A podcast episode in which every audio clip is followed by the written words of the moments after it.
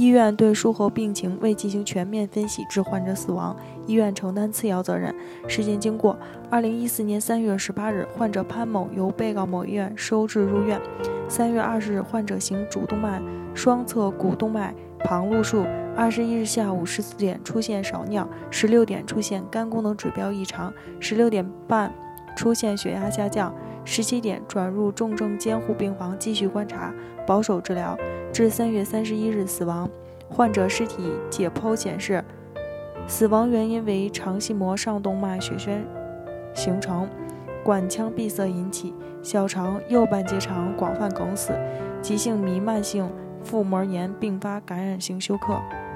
患方观点：潘某、沈某向本院提出诉讼请求，要求被告赔偿原告医疗费人民币十三万三千一百五十九点一五元，交通费一百一十元，营养费三百三十元，丧葬费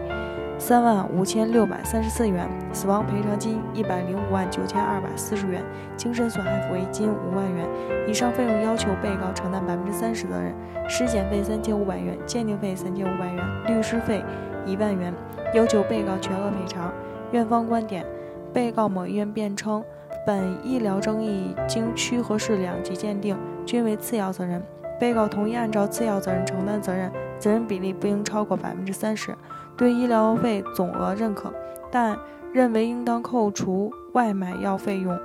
一万七千四百九十二元，对交通费、营养费、丧葬费、死亡赔偿金、鉴定费均认可。对精神损害抚慰金认为过高，要求法院酌定；对尸检费金额无异议，但不同意赔偿；对律师费认为过高，要求法院酌定。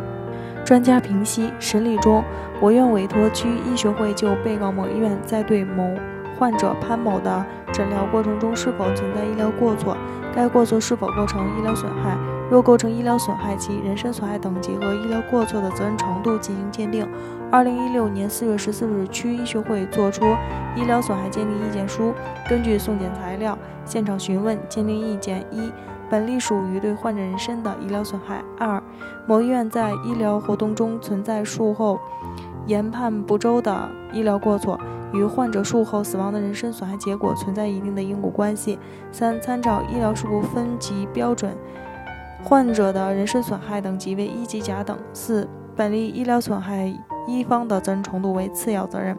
被告对该份鉴定意见书不服，提起重新鉴定申请。我院遂委托市医学会重新鉴定。二零一六年十二月十二日，市医学会作出的医疗损害鉴定意见书，根据送检资料陈述答辩鉴定意见：一、本例属于对患者人身的医疗损害；二、某医院在医疗活动中存在对术后病情未进行全面分析及鉴别的医疗过错，与患者潘某死亡的人身损害结果有一定的因果关系。三、参照医疗事故分级标准，患者潘某死亡的人身损害等级为一级甲等。四。本例医疗过错一方承担的责任程度为次要责任。法院判决，本院认为，公民享有生命健康权，由于过错侵害他人生命健康权的，应当承担民事责任。参照区医学会和市医学会的鉴定意见书，被告存在针对性告知不足，以及对患者出现的病症未进行全面分析和鉴别的医疗过错，与患者死亡的人身损害存在一定的因果关系，构成了侵权。本院确认责任的程度为百分之三十。本起医疗事故造成各项数据损失，确定如下：一、医疗费，被告认可总金额，但认为应当扣除外买药的费用。本院认为外买药亦系治疗患者疾病所需，且患者及其家属作为无医学专业知识的人难以自主用药，故医疗费凭据确认为五万两千一百二十一点三二元。二、交通费。营养费、丧葬费、死亡赔偿金、鉴定费，原被告达成一致意见，本院予以确认。三、精神损害抚慰金依法确认。四、尸检费由本院依法酌定。五、律师费由本院根据患者损伤以及被告过错程度等因素酌定。依照《中华人民共和国侵权责任法》判决如下：一、被告某医院应于本判决生效之日起赔偿原告潘某、沈某医疗费人民币一万五千六百三十六点四元。二、被告某医院应于本判决生效之日起十日内赔偿原告潘某、沈某交通费人民币三十三元。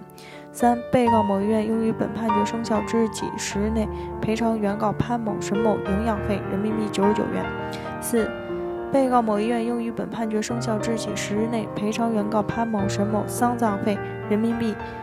一万零六百九十点二元。五、被告某医院于本判决生效之日起十日内赔偿原告潘某、沈某死亡赔偿金人民币三十一万七千七百七十二元。六、被告某医院于本判决生效之日起十日内赔偿原告沈某、潘某精神损害抚慰金人民币一万五千元。七、被告某医院应于本判决生效之日起十日内赔偿原告潘某、沈某尸检费人民币三千五百元。八、被告某医院应于本判决生效之日起十日内赔偿原告潘某、沈某律师费人民币三千元。本案受理费人民币六千九百四十元，减半收取人民币三千四百七十二元，由被告某医院负担。本案鉴定费人民币七千元，由被告某医院负担。